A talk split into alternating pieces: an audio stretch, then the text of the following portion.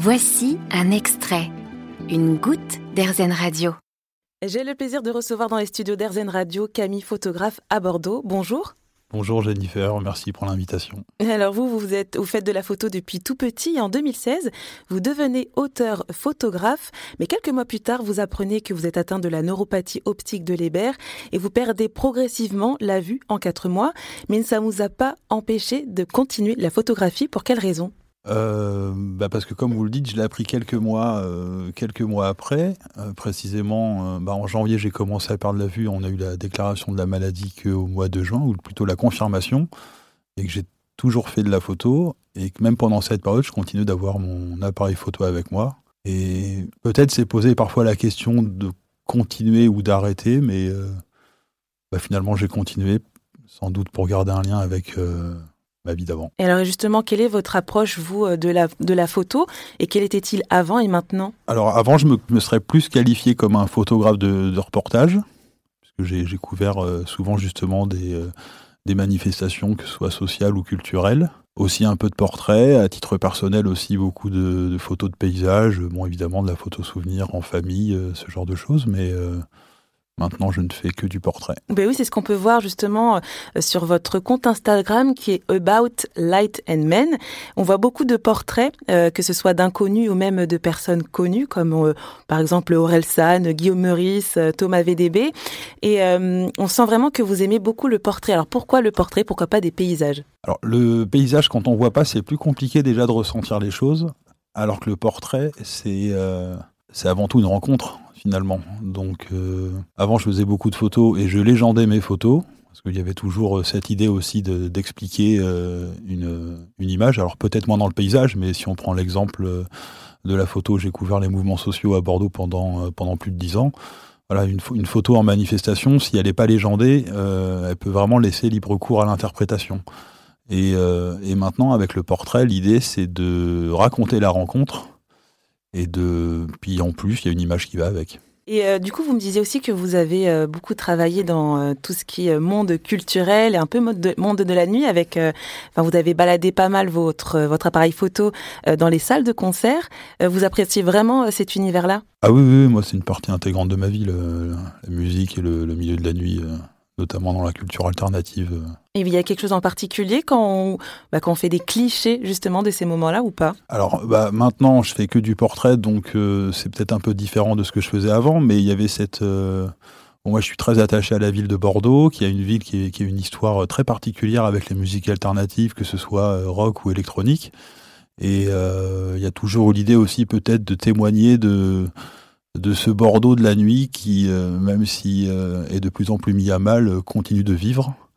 Et moi, ça fait très très longtemps que je suis à Bordeaux. J'ai, comme je dis souvent en plaisantant, j'ai connu Bordeaux quand la ville était toute, les immeubles étaient tout noirs et Alain Juppé avait encore des cheveux. Et, c'est une ville qui avait une, forte identité culturelle.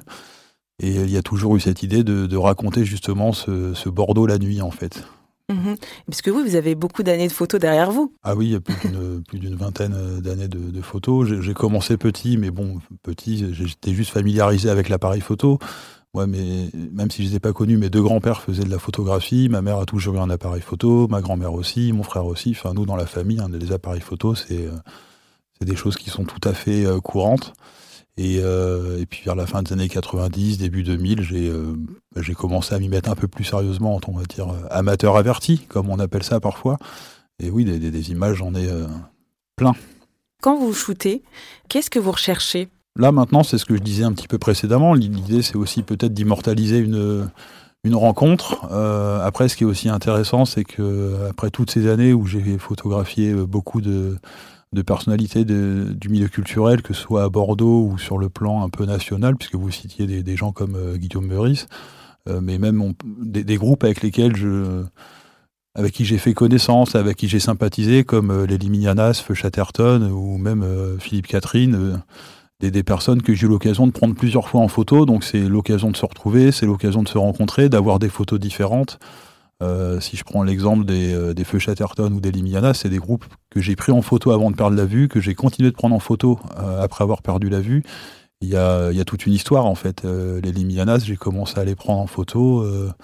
de mémoire, ça doit être vers, vers 2000, 2014. Voilà, donc il y a, cette, y a cette rencontre en fait qui, est, qui continue au fil du temps. Oui, ouais, on se rend bien compte qu'il y a le lien qui est toujours là.